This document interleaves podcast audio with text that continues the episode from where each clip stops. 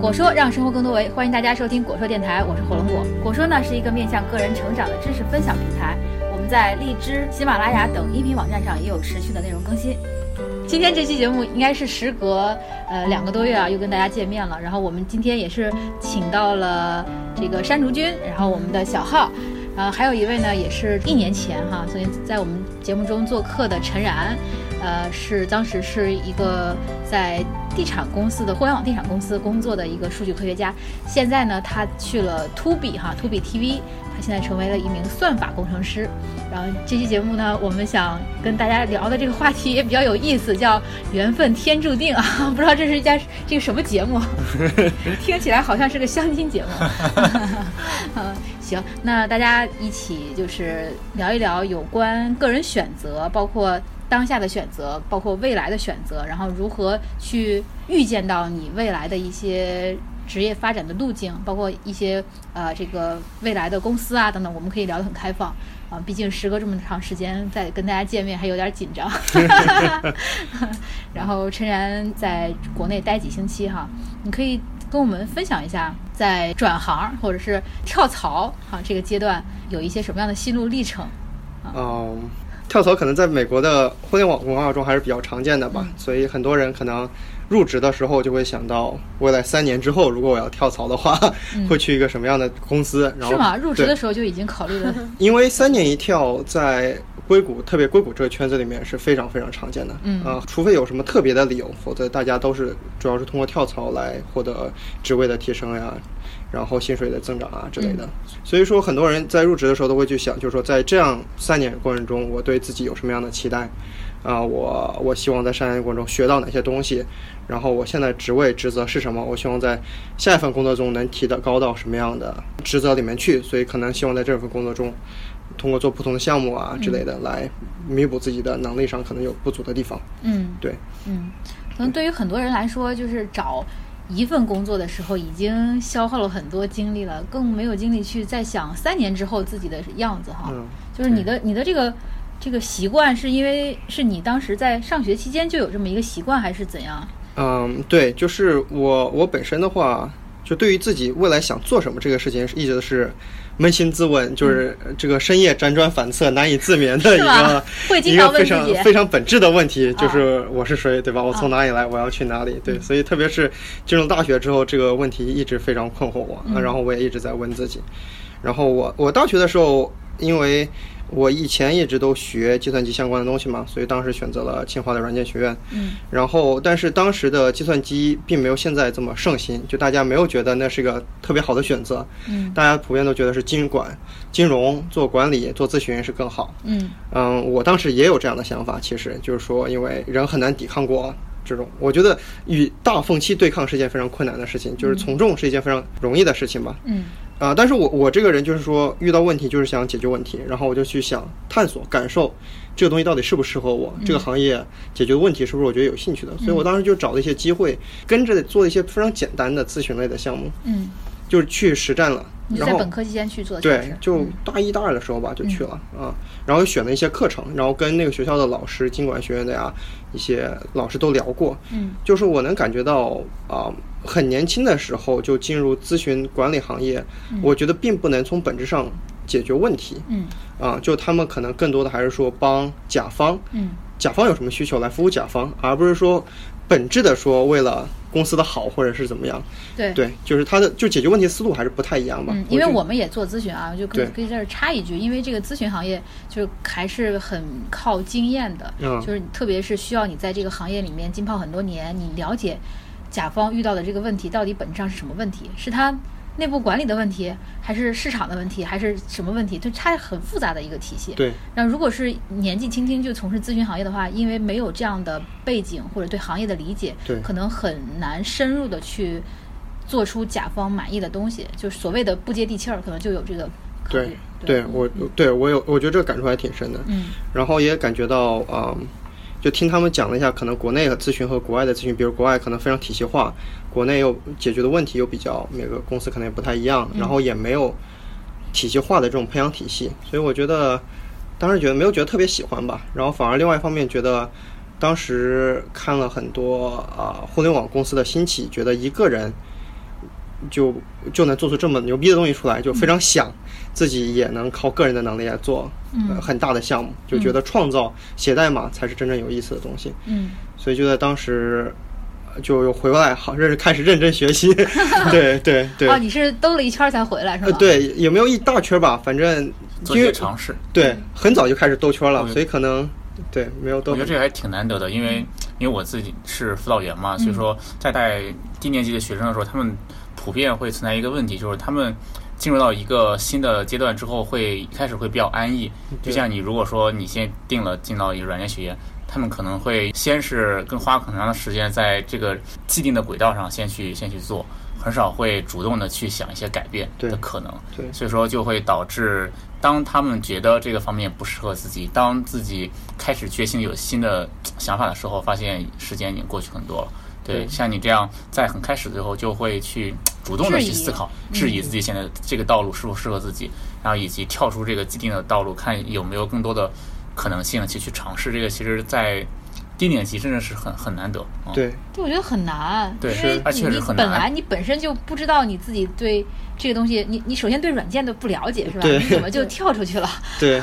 嗯，而且当时还有感触很深的，就是我当时上那个课叫职业生涯规划，嗯然哦后我大一就开始上这个课，所以我觉得那个东西就是改变 了我。啊，呃，思考，我觉得当上清华很大的轨迹就是说，觉得可能做科研、读研究生、读博士很自然的。嗯他们就反复跟你说，你找工作是啊可能是更常见的事情，嗯你不要老觉得自己一定会去读博士。嗯所以你现在就要去看招聘会长什么样。嗯，所以我大一就跑去看过招聘会长什么样 很子，早，啊对，真的很早。然后还写过那个感想，我记得当时那个感想都在人人网上我都写发了，对，啊人人网就怎么写的？呃就感触很深。当时最大感受就是说，那个时候就已经看出来整个行业对于计算机的需求非常大，嗯就不管什么公司，要么招销售，要么招 IT，嗯所以当时觉得哎做 IT 还挺好的， 因为毕竟公司都在招嘛。嗯，对，在那种双向选择过程中，感觉公司是非常牛的存在，求职都是有点低声下气的感觉，嗯对，然后感觉不太好， 就是我觉得就我更加的心态更加平和和谦卑 一些，对知识更加的尊没有重没有，。他的意思应该是说自己感觉很不爽。啊对对对，我就是觉得，哦对我是觉得。不应该是说，如果你很牛逼，你能帮自己能解决问题的话，啊公司应该是非常 希望求着你你拿来来，哎的，对吗？应该是对人才市场。对，但是呃其实是反过来的嘛，但是就实际生活中是反过来的嘛，所以我当时就是说也想知道，嗯，有没有可能会发生这样的改变？啊，对，但是不管怎么样，那个时候就是对我让我对于整个求职啊、找工作呀、这种状态，很早我可能就跟别人想的思路就不太一样了。对嗯对，哇所，以我多么希望我当时是啊有这么一个职业生涯规划我也希望，但是我觉得我是个反面例嗯子。我大一的时候也上了这门课，嗯啊，但是这个是我大学期间，就是我上了四年的课以 来，分儿最低的一分就儿。是唯一一门不是我自己想选我去上，所以我就完全几乎没有听的课，嗯哦因为。其实我每一门选修课都是自己感兴趣我才去的，嗯但是刚好那一门是我同学帮我选的，嗯哦但是他帮我抢的，我 就去了。给了你机会，没有然后抓住对。， 但是我当时觉得这门课真的好心态让人无排斥聊啊的是吧啊，然后我就在那课上全部做高数作业。嗯，啊对，但是我就是今年的时候，突然之间感受到职业规划非常非常重要，嗯而且我还跟我朋友说，我说我现在回想起来，我大一的时候居然上过一门职业规 划，而且当时我不以为然，觉得就是那种。很很教条式的说，让你做一些测评，什么什么嗯分析，然后说、啊，那你就应该适合某几种职业，嗯然后给你几个维度。然后当时我这就觉个得，方法的问题，你不太接受嗯，可能有一点吧，但是当时确实自己可能比较幼稚，真的就没有去思考。呃所以经验第一 条要尽早的建立起这个就业导向 的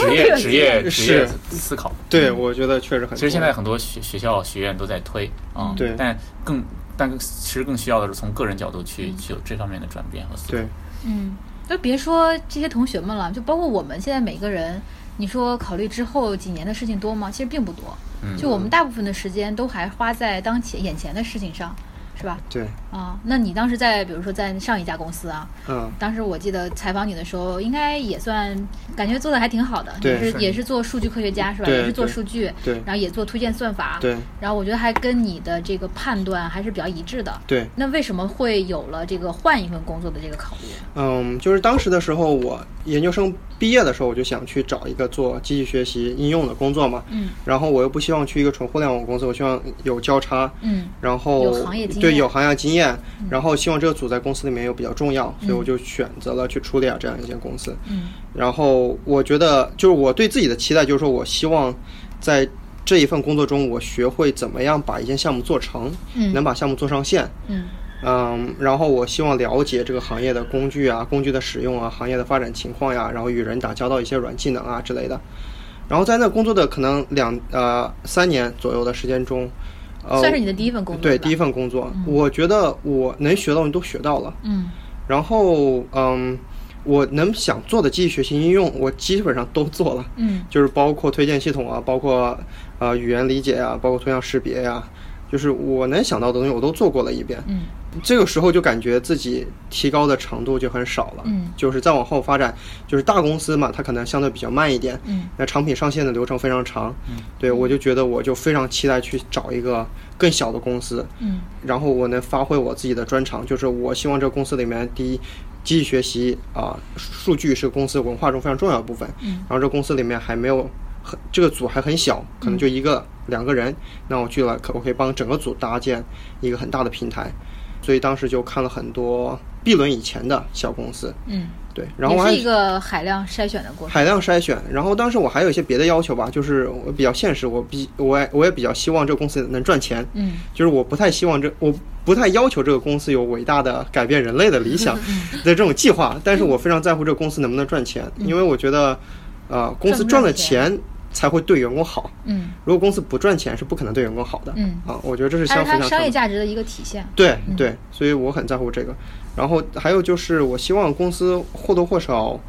比如说有北京办公室啊，或者说和国内有合作人要联联系。可能嗯长期来讲，我也希望保持这回种来发展对回来啊，一保保持这种可能性嗯吧，就是能够呃来两两地多跑一跑。对，所以当时看到 To B 了这个机会，感觉嗯啊非常合适。然哎后，那你的这些标准是在你选择 to B 之前就已经设定好了？也没有完全设定好，比如说 B 轮以前肯定设定好了，然后公司要赚钱肯定设定好了，嗯然后在不同的公司呃反复交流过程中。又想明白了很多别的事情，然后我我一般找工作就是说，这其实大部分事情都是这样，就是说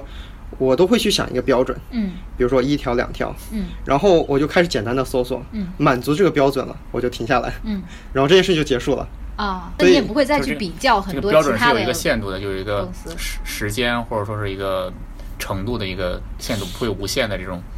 不会是，啊吧我我觉得设定标准，我看来都是一些比较合理的标准，就是我觉得是找得到的，嗯然后我不会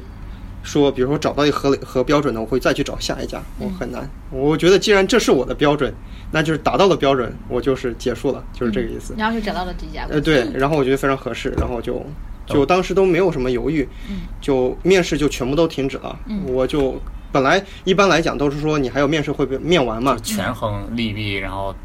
就是多选择。对，，多选择，然后可能要工资相互对比啊什么的。嗯然后我感觉这家公司就各个方面给我的都满足我的要求，我就也没有对比，也没有什么，就直接就过来了。当时在那个时间节点上，这个公司应该还就比如营收这块儿应该不如今天这么好，对它的利润肯定也没今天这么好。对，那你是怎么判断它会有一个成长？就是这个是做怎么样做出来的？就包括对这家公司可能还是有一些其他东西能打动你吧？嗯、对，就可能跟创始人啊，跟 CTO 聊啊，嗯就明显感受到他们公司对于这个数据驱动嗯和算法驱动这个文化非常重视，嗯然后也非常愿意投入资源。嗯但是，嗯，招一个合适的人进来非常难，这是他们明显的感受。嗯嗯，然后在另外一方面，我觉得在这个我们做的这个 To B 是一个类似于 Netflix 东东西嘛，就是 Netflix 和 Hulu 他们已经证明过了，嗯算法驱动这些东西嗯是可以对公司啊、帮助很大的，嗯，所以跟听众稍微简单介绍一下，啊嗯就是这个 To B 是做什么呢？是做一家呃你在线看电影儿。呃，或者电视剧免费看的免费的啊，有正版的电影对的一个网站，像奈飞是吧？就像嗯那个、呃一些比较优良电视剧的制作方啊，对它是那种订阅制的，对就是你每月要付月费。对啊嗯，但是像会员这这家公司就是打的是免费对这个旗号对，然后给你在电视上，比如说用小米盒子，类似于小米盒子里装载的 APP，嗯对对嗯就是这个 To B，然后你可以通过这个 APP 看到一些免费的片源。对的他们对就做这么一件事儿。那怎么赚钱呢？就是就通是过广广告。告对，然后我们主要是北美 了，啊对，可能国内中国现在还是没有的，嗯，对，然后那就是整个这个他们算法驱动、数据驱动这点也比较打动你，对然后你你会认为这个是下一轮这个这些公司有竞争力的一个增长点，是吧？对我，我我确实是比较这么认为的，就是说，如果你有这个算法驱动，比如说数据驱动文化的话，公司就会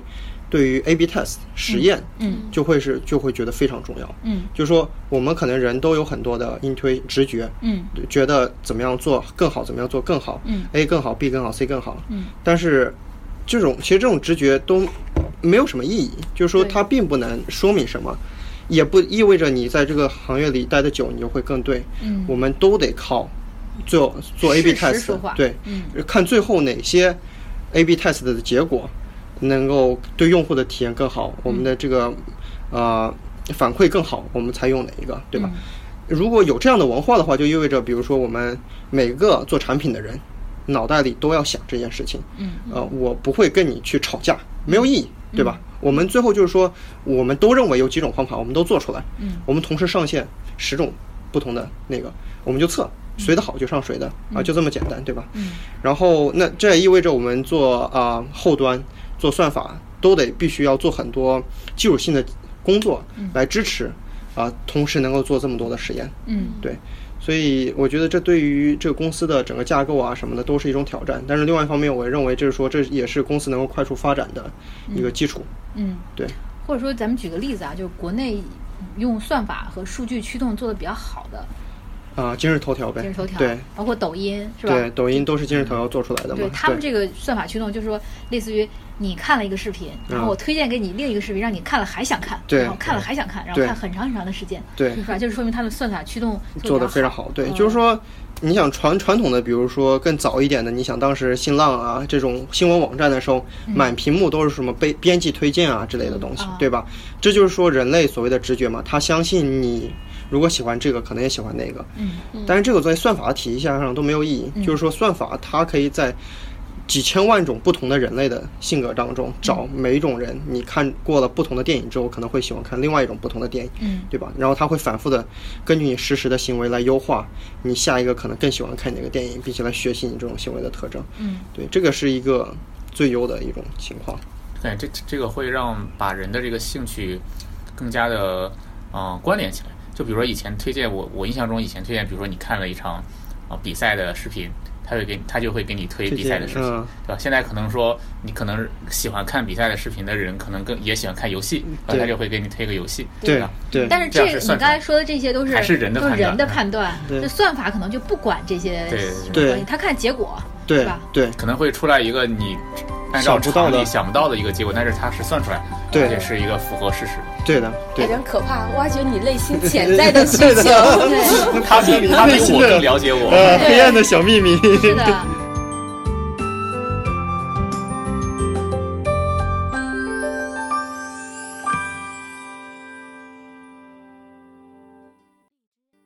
哎，那你觉得就提一个比较开放一点的问题，就是你觉得这个算法帮你帮助我们来去优化一套体系，这种这个方法能不能移植在个人的选择上？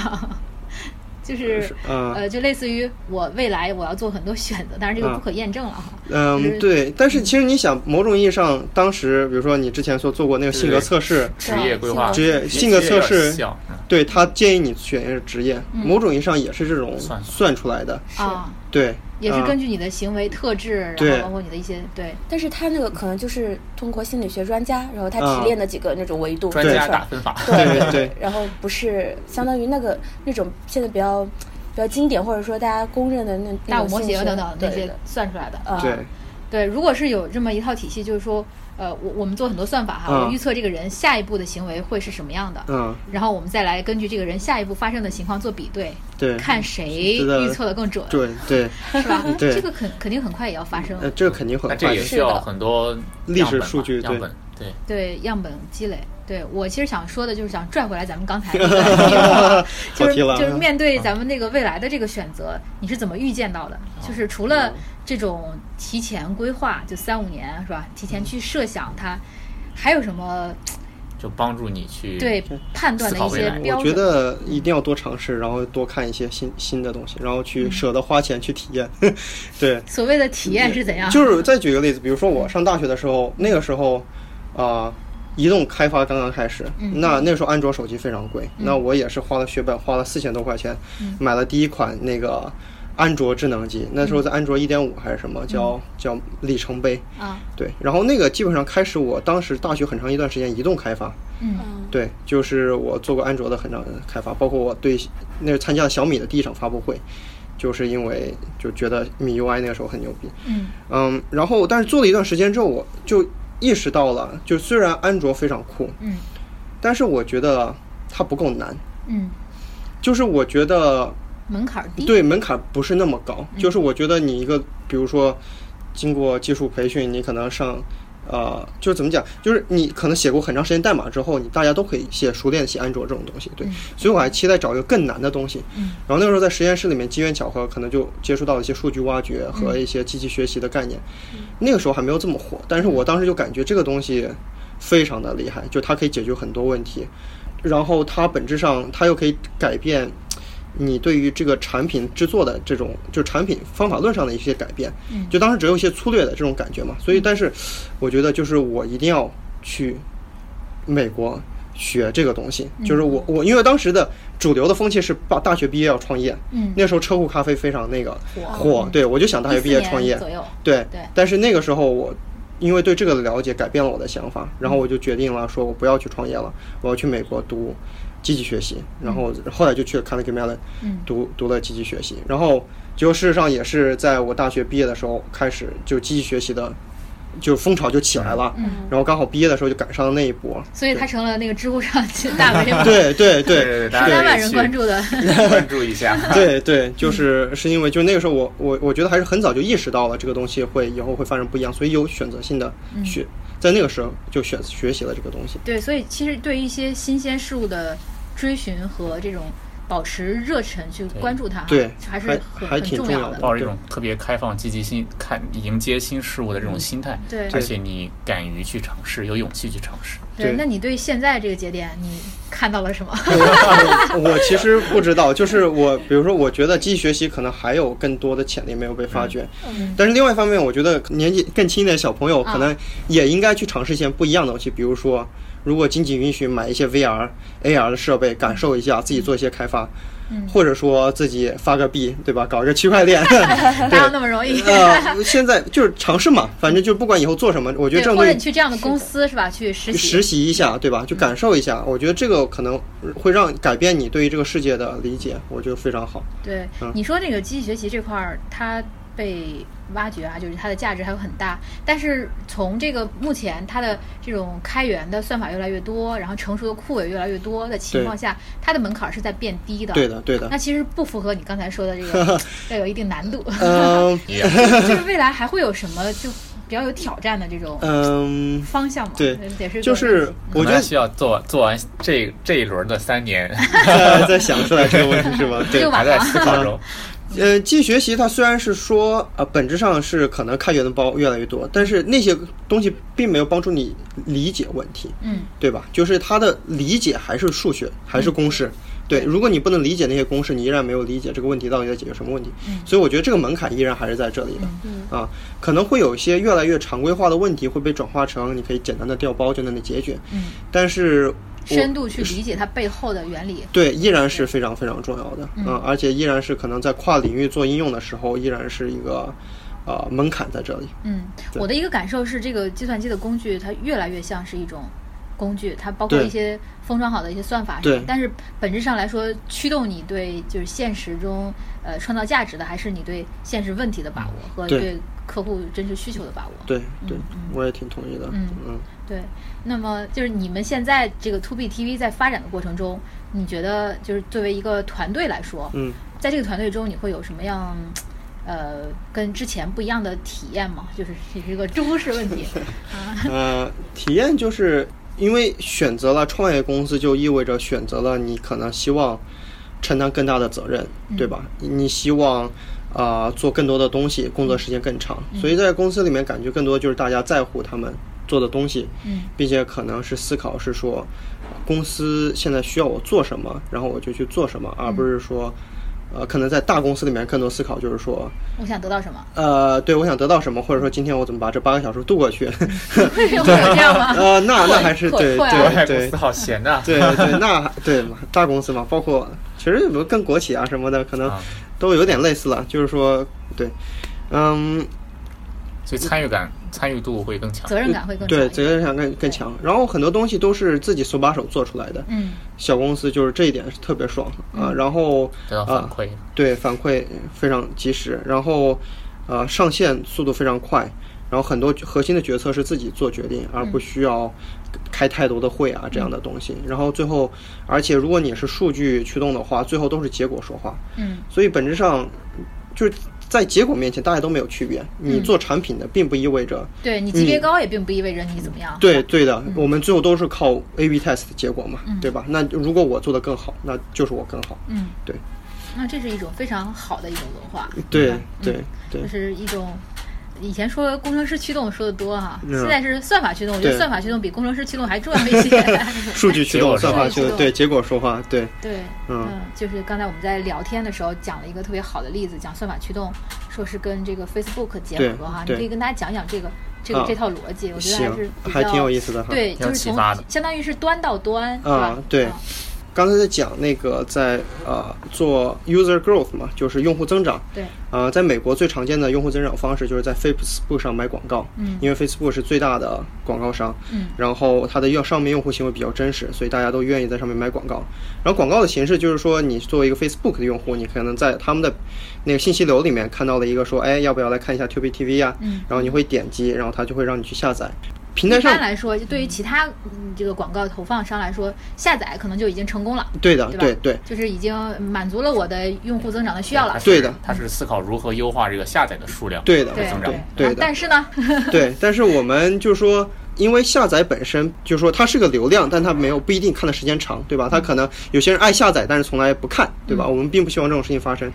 所以说我们呃 Facebook 提供了这样的接口之后，我们会把用户的一些行为数据实时的返回给 Facebook，嗯这样子的话，我们就不需要呃用户增长的这个同事想很多的直觉来找到更合适的人，比如说啊选什么样的标签儿、啊，对，选选18什么样的岁啊年龄20岁啊段，选什么样的性别，选哪里的呃哪个城市的人，哪个州的人之类的，这个都不需要了，就直接把这个呃实时的大家观看的这些数据返回给 Facebook，这样子 Facebook 可以根据真实的数据来优化他们的算法。其嗯但是实感就觉好像把你们的一部分工作交给了 Facebook 在做对，因为他们更擅长嘛，啊，对，所以所以就这样子也更高效嘛。嗯，嗯，然而后且他们也需要对这样的他们产品也需要，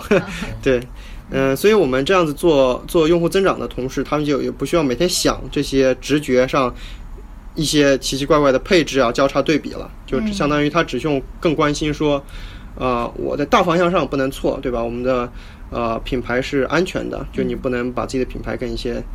其他的东西混在一起之类的，别的问题了。对，所以像增长这个问题就完全被数据驱动，然后让真实的用户能够自动的流进来，我们只要花钱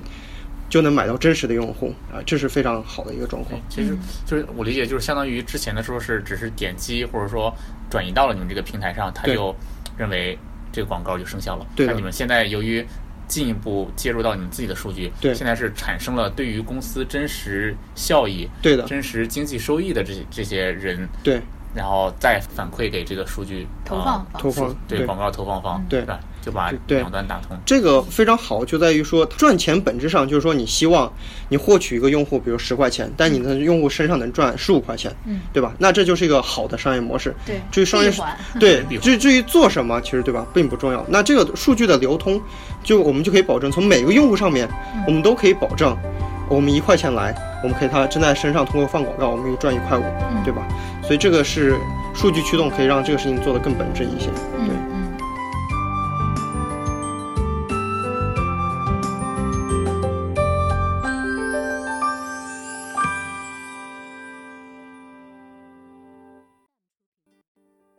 我之前看到那个 Plantier 上嗯哼有有一句话呀、就他们说自己这个公司它也是个数据公司啊，对就是帮美国政府做了很多这种安全啊监控体系的这个公司。然后他一句话说，我们的一个任务呢，不是为了。呃，用这个计算机去替代人的这个嗯智能，而是为了增进人的这个就嗯是 human intelligence，、就是增进人的人智的慧。嗯，但是从刚才我们的对话中讲到的这个算法驱动啊等等，它它其实都是一个结果导向，就是人在这个里面，它其实它可能就是把这个流程设计好，对嗯后面我就不再管了。你说对这的嗯个人的智能是被 增加了还是？被减少了哈。对，啊，呃，我感觉不需要人，就不需要人做这个增长了，是吧？对已的，经是不需要了，已经是不需要了。我们只需要看我们用户， 已经是黑箱了。对中间已经是黑这个过程箱了我们已经不理解了。我觉得其实就相当于很之前的工业革命解放的是过于过剩的劳动力嘛，过现剩在现在是解放解放了过剩的脑力，过剩吗？不一定过剩，只是说它的效果没有那么好了。没有那么好了。就是你跟机器去，就是算法驱动相比的话，你的对结果的判断没有那么准确了。对啊，它从结果的就就你你你你以前说你体力干不机器嘛，现在是你脑力脑力干干过干过过机算器法，啊对的干过过算法，法，所以所以你就用用脑力去干点别的嘛，娱乐嘛，对所以文化嘛，休闲嘛，这社会在进步嘛。创造力。但是对机器现在还不能，还不能创，也不叫不能创造，但是对可能跟人的创造力还是有区别嘛。嗯啊，对只是可能比如说在这个这种计算广告的领域，就不需要人的智能，嗯呃所谓的智能去做这件事情，机器已经可以做了，人就把这种脑力解放放到出来其了对他啊，的地从方。另外一个角度讲，也是在推动人类进化。嗯， 这个方向我就觉得不太好判 断。 到底是进化未来还是未来有了这理些念算法驱动、数据驱动以后，人们大大家都在干嗯嘛？然后我我们当时之前讨论啊，就是人会分成两种，一部分呢是一些嗯呃。还在写算法的人，他 们觉得这是一种娱乐方式。嗯 然后另外一部分是被这些算法，然后提供了一些娱乐方式、娱乐这个 A P P 啊啊，快手啊，或者是那个抖音啊嗯 抖音这是吧种的，他就在娱乐。感觉所以终极状态就是娱乐状态。嗯娱乐状态， 一部分人保更聪明了，然后但是另一部分人就是就 对。嗯，也不能这么说更聪明，就对一部分人认为那样认更有为意娱思乐，对，啊，写算法也是不知道你娱是怎乐么。看这个问题，我也不知道， 人类的终极进化。但是这可能比较远，比较远。对，但是反正就所有的推荐系统现在学出来，它可能其实是挺本质的，就是说什么让你开心，对吧？啊它不需要解释这件事情，对但是它就能通过不断的预测嗯，来让你下一刻感觉很开心，嗯，对吧？这个东西就是呃退一步说说，让一个人开心是不是这个人拥有的一个权利？你有没有权利选择让自己开心？我感觉上应该选择让自己开心。对，那那那如果现在有这种黑箱模型可以一直让你开心，我们应该允不允许这种黑箱模型的你 会存不在？会用？这是个哲学问题。对，这个这个问题很哲学，对，因为其实这个问题和很多东西混在一起，比如说假新闻，对嗯吧？嗯对，那其实新闻的真假有时候也很难说到底什么是真什么是假。那如果这个东西用户看了开心，对吧？如果我们没有谁能说这个东西到底是真是假的情况下，嗯我们允允允不允许，应不应该允许它的存这在得？看新闻的本质是什么。如果嗯对新闻它是本质是真实报道的 话，那就应该是假的，肯定是不好的。啊，但是如果是换一种，就说娱乐方式吧，对就是如果这种娱乐方式让你开 心嗯、啊，是不是是这种方这个娱乐方式就会比另外一种娱乐方式更好？那那那当然是了。我人人还是有这个选择的权利啊，就是他知道但，实际上，人在让渡这种选择的权利，对， 你不觉得吗？那是也是自愿让渡啊。 不一定是自愿，只是嗯说，所以这些问题就是会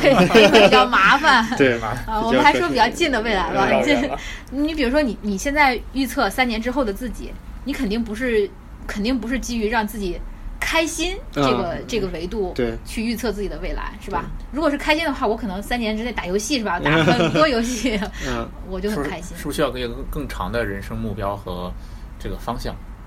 准则、不知道、原啊。则？ 不知道呀，他对我们比如当说进下步的是 吧？嗯，我对觉我得我们这一类人相对活得比较焦焦虑，可能寻寻求自我价值。嗯但是我也我也慢慢意识到，并不是所有人都是这样子的。是对的，是的，嗯多元的这个人生价值观嘛，就是对很很多人无所谓啊，反正就是赚钱也是为了娱乐，是吧对？对，嗯你们娱乐也是为了娱乐， 所以不有的人如 直接开始娱乐是 吧？干嘛让自己很辛苦？对然后对，所以有有一种假设，就是说未来，呃，包括埃隆·莫斯克也在嗯给，就是担心嗯人工智能的出现对会对人类整体有一些威胁。对，就这个其实也是一个，也是一个潜在的风险。嗯， 对，就是我们一味的让数据驱动和算法驱动，对于公司来说固然很好嗯，，对的，对于个人来说，是不是能够长期的服务于我们的福祉、幸福？人类的终极幸福到底是什么？是吧？对嗯啊，这个当下来升华说了，，升华了。升华了， 对当下来说，可能还是，呃，对于我们的听众来说，可能更多的去接触一下这些新鲜的事物，包括技术的前沿，肯定会解放生产力，对吧的？对能够让你做更多的事，做更多的选择。嗯，嗯，嗯，对啊，刚才那个陈然从他的经历中哈总结，就是我们如何预见未来哈，预见到一个相对来说更可能发生的未来，嗯或者帮助你去做一些决策。嗯比如说，首先是你在要去迟早的关注，尽早的关注呃更多的可能性，对然后尽早的去接触尝试一些新的新鲜的事物，对然后更早的去尝试，对。对吧？还有一些什么样的建议吗？嗯，然后我觉得，以资源允许的情况下，多把资源就是投入到让你可以去尝试不同东西的上面，嗯就不用太担心钱呀、什么的。但是还是在条件允许的情况下，因为我觉得，当你啊、慢慢的这些就是当你选择了正确的方向了，选择合适自己的方向之后，钱呀、什么的良都性是循环对都是可以会回来的。嗯但是早期如果你能够接触一些非常不一样的东西，我觉得对于你个人成长帮助非常的大。嗯，打个比方，有点像那个企业不是会有研发投入啊、吗对对对。其实对 于这是对于你个个体来说的研发投入，对对对啊，早期阶段也能把研发投入投上去的话，其实我觉得是非常有帮其助实的。起码也要建立这么一个意识，你要对于自己有投入，嗯，对，对，要要拿一部分钱拿一投部分入到自己的时间成时间和对资资资金，嗯这样，投入到对持续未地来的成一长些关注上。对对，其实就是做公司的一些思路，可以用在人生的经营上。 对对我们都说创业精神嘛，你就是每个人如果不创业，也可以有创业精神。对，嗯自己就是一家企业。对，经营自己就是经营自己。嗯，行啊，那个因为陈然他们公司也在招聘，包括我们公司也在招 聘，然后当然我们都需要这个数据驱动、算法驱动对。对我们都是非常新鲜的事物，对，所以欢迎感兴趣的同学也这个加入到我们的行列中，对包括他那个陈然他们在北京也有 office 啊，我们在北京 也有 office